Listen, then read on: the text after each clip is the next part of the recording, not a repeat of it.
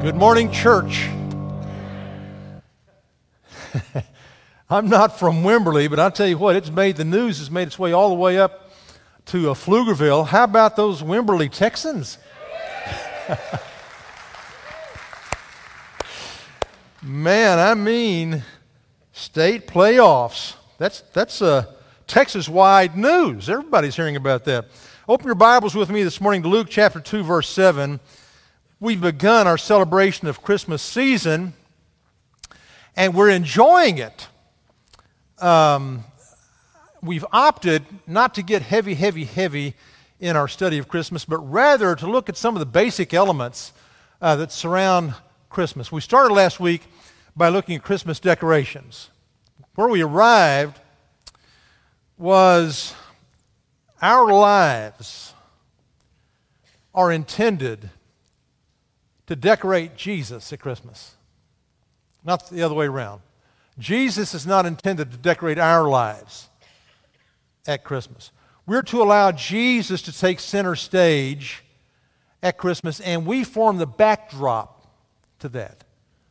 Culture, I'm afraid, has got it the other way around, and that is that we take center stage and we want Jesus to be a backdrop. And we just decided last week that's not at all what we want, not at all what we intend. This morning we're going to look at Christmas trees. And the thing I want us to understand this morning is this the Christmas tree divides all of humanity into two groups. And this morning we're going to focus on one of those and make sure we're in the right group. Make sure we're in the right group. Christmas trees. Big part of Christmas. These appear on the stage are beautiful. So many wonderful stories revolving around Christmas trees. Like Miss Jessica Monroe, mother of eight children, sent this story to Reader's Digest. She came home from grocery shopping one December afternoon. It was coming up on Christmas. Normal day, except she determined that the house was unusually quiet. So she put her groceries down on the table and kind of peeked in the living room. She has eight children, by the way. Five of her eight children were gathered around the Christmas tree playing with something. Now, she just assumed from a distance that they had uh, opened some of their Christmas gifts prematurely and were playing with those gifts. So she walked in rather abruptly and then stopped, frozen, terrified because five of her little darlings were all playing with five beautiful, adorable baby skunks. and she screamed out, Oh no, children, run! And so each of the five children jumped up, grabbed their skunk, and ran in five different directions in the house. She just kept screaming and kept screaming, and each of the five children squeezed their skunks. And she said they delivered some, they discovered something very important that day. Skunks don't like to be squeezed. Can you imagine? Read about another lady who had a Christmas tree related experience. she called 911 and the operator answered, and she said, Oh, please, I need help. My Christmas tree is on fire. And the lady, 911 operator, said, We'll send someone out there right away. How do we get there? And the woman was confused and she paused for a moment. She said, Oh, I don't know. Don't you have one of those large red trucks you can, you can drive? Christmas trees. Big part of Christmas. Whenever we think of Christmas, one of the first images that comes to our mind is the Christmas tree, and that's okay because the Christmas tree divides us, humanity, into two groups. We want to look at it today make sure we're in the right group. Let's follow the same pattern we did last Sunday and look first at today's Christmas trees. Where did the idea of Christmas trees as we know them today come from? Well, the truth is, no one really knows. A couple of possibilities. Christmas trees may have started in northern Germany. One legend claims that the first Christmas tree was shown to an English bishop named Boniface in a miracle in the early 700s. According to the legend, one day while Boniface was doing his missionary work in northern Germany, he came upon a group of heathens at an oak tree in Geismar. They were preparing to sacrifice little Prince Asulf to Thor, their god of thunder. Boniface stopped the sacrifice, cut down the oak tree. As the oak tree fell, according to the legend, a young fir tree supposedly spontaneously sprung up in its place. And Boniface told the people that the fir tree was the tree of life and it represented Christ. So that every year after that, according to the legend, on Christmas, they put up a little fir tree representing Christ at Christmas. That's the legend. I don't believe, I don't believe that. Today's Christmas trees probably started in pre Christian Scandinavia. The Scandinavians once worshiped trees. When they embraced Christianity, they made the evergreen tree part of their Christmas Christian festivals. Soon the evergreen became a part of Christmas celebration there, and as other cultures embraced the practice, it evolved into the Christmas icon that has become today. Now, that's probably probably closer to the truth. Linda, my wife, is allergic to Christmas trees. She's okay as long as they remain outdoors, but they really mess her up if we bring them inside. So we use artificial Christmas trees. I like, I like artificial Christmas trees. I can take it out of the box. It's the perfect height, perfect shape. Don't have to worry about bald spots. She's not allergic to it. Only takes about 30 minutes, and there we have a perfect tree. I see that you all follow the same, same philosophy here. When I was a boy, we had to find and cut down our own Christmas trees. And some of you were saying, oh, you must have grown up in the Stone Age. It was, it was a huge hassle, as I recall, because we wanted to find the perfect shape. We wanted to find the perfect height and the perfect shape. I was over at my best friend's house, Jerry Lehman, uh, one afternoon as Christmas approached. Wrong place, wrong time. And his dad came in and said, Boys, Steve, Jerry, I need for you guys to go out and find us a Christmas tree. Oh, it was a miserable day. It was cold and damp, windy, getting close to dusk. We didn't want to do it, had a bad attitude. We left the house, went out about, no, half mile, three quarters of a mile from the house, and we found the perfect tree, just the right height, just the right shape. We cut it down. Again, bad attitude. We grabbed hold of the base of it, two branches. Instead of carrying it back, we dragged it back. All the way back to Jerry's house. By the time we got there, it was bald on one side. Mr. Lehman had a fit. Not going to use that tree. Go out and get me another tree. So we went out with flashlights now. It's colder, more windy, more damp. We found another tree, cut it down. He took the base, I took the top, and we carried it carefully back to the house. Can you imagine having to do that sort of thing these days? Nothing more festive than a beautifully decorated Christmas tree. And it's okay. Just one word of caution don't worship the Christmas tree. If you do, you're going to be like the Scandinavians because that's what they did. They worshiped the Christmas tree. But with all of its bright lights and beautiful ornaments and colorful decorations and exciting gifts, if we're not careful, the Christmas tree will become the central focus of our Christmas. And I'm just telling you, folks, as followers of Christ Jesus, we don't want to do that. We don't want to do that. Today is Christmas trees. Now let's look at the first Christmas trees. Chapter 2, Luke chapter 2, verse 7. She gave birth to her firstborn son. She wrapped him snugly in cloth and laid him in a feeding trough. Now, that's uh, the same word that's translated manger. Verse 12. This will be a sign to you. This is the angel speaking to the shepherds. This will be a sign to you. You will find a baby wrapped snugly in cloth and lying in a manger. There again, the same word, same Greek word, phatnai. Verse 16 They hurried off and found both Mary and Joseph and the baby who was lying in the feeding trough. Three times that word is used to describe the place where Mary and Joseph laid baby Jesus. I want to suggest to you that the first Christmas tree was this little wooden feed trough.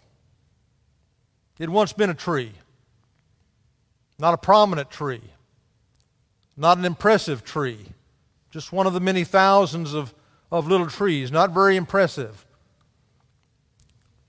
Larger trees, impressive trees, were used for furniture or other noble purposes.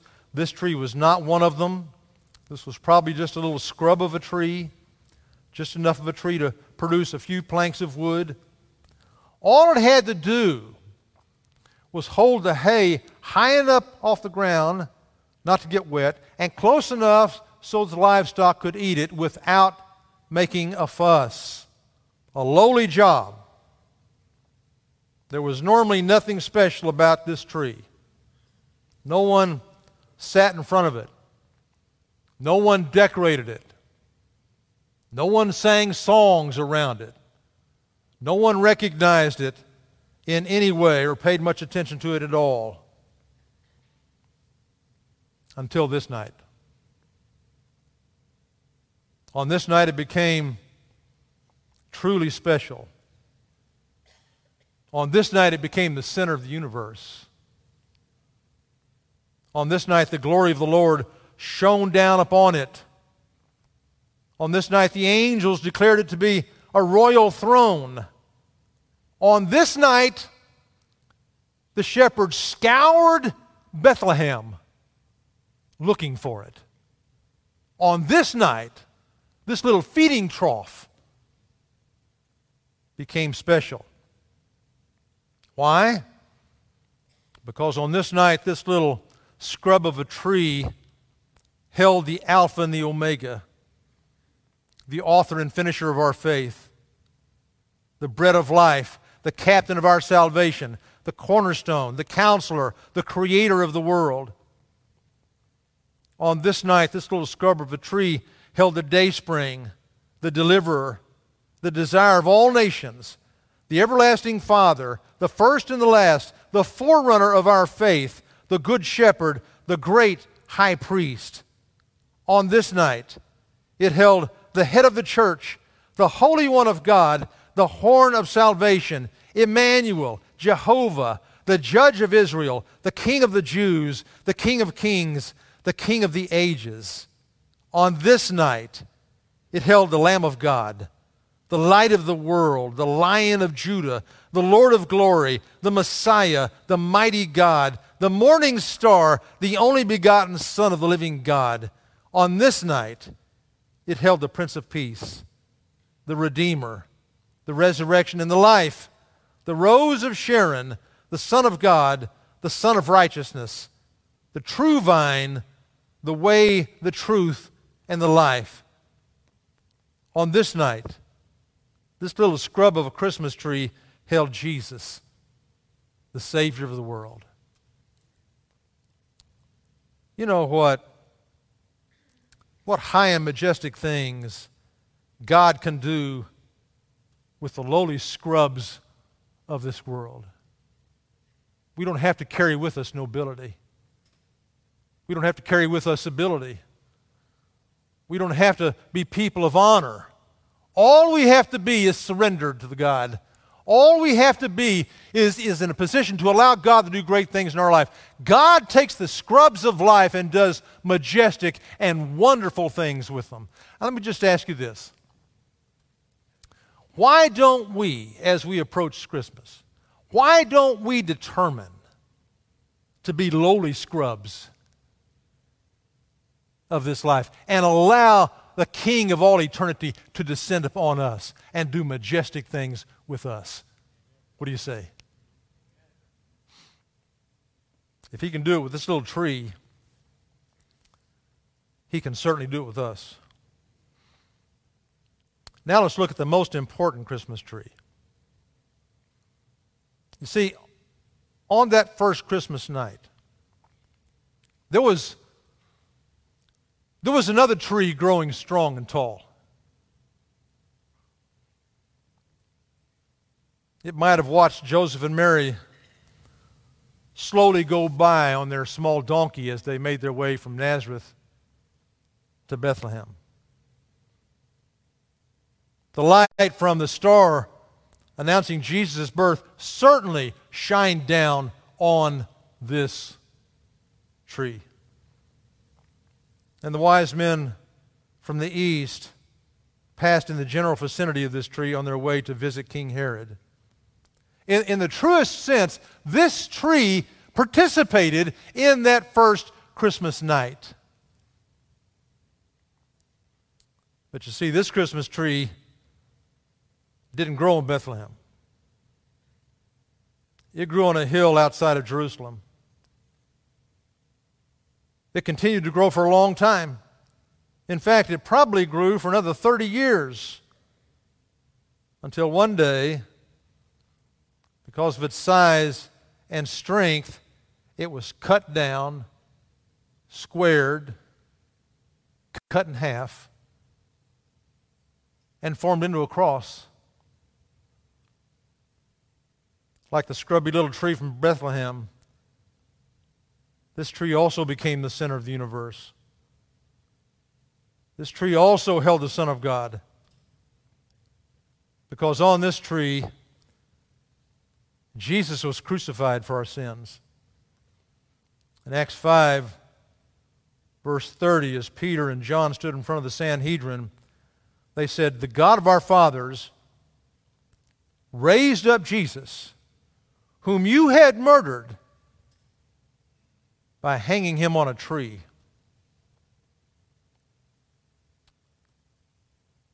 Jeff Griffiths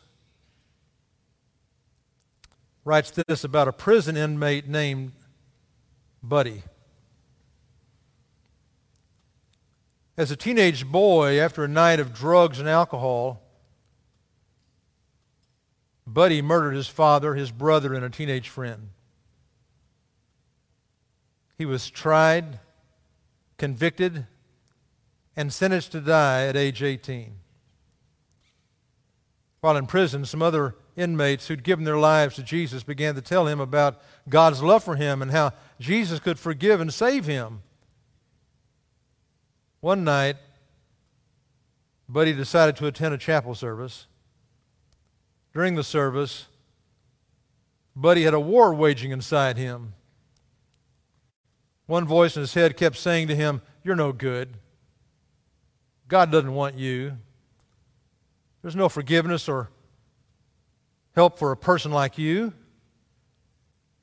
But another voice in his head kept saying, Come on, son. I've always loved you. At the close of the service, Buddy prayed with a counselor and trusted Jesus to forgive him and save him. Later, Buddy wrote this for my crimes against society, I may die an old man in prison.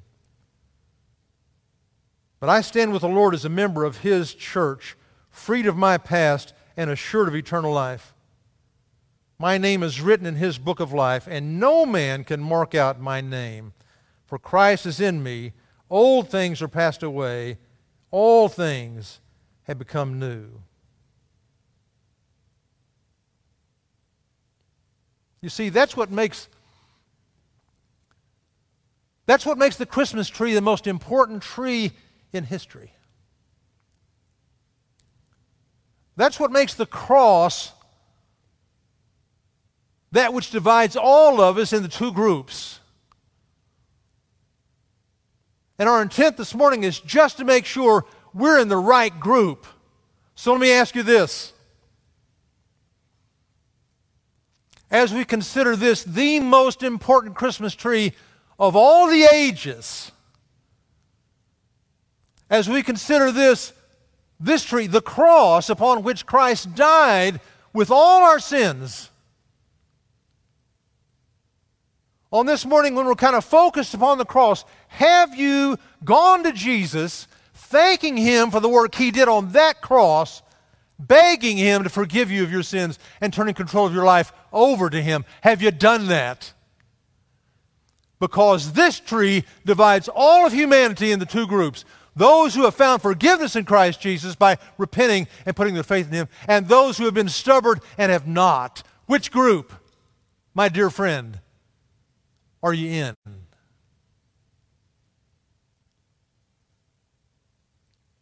The work Jesus did on that tree still holds today, and we need to take advantage of it this morning. Bow your heads with me.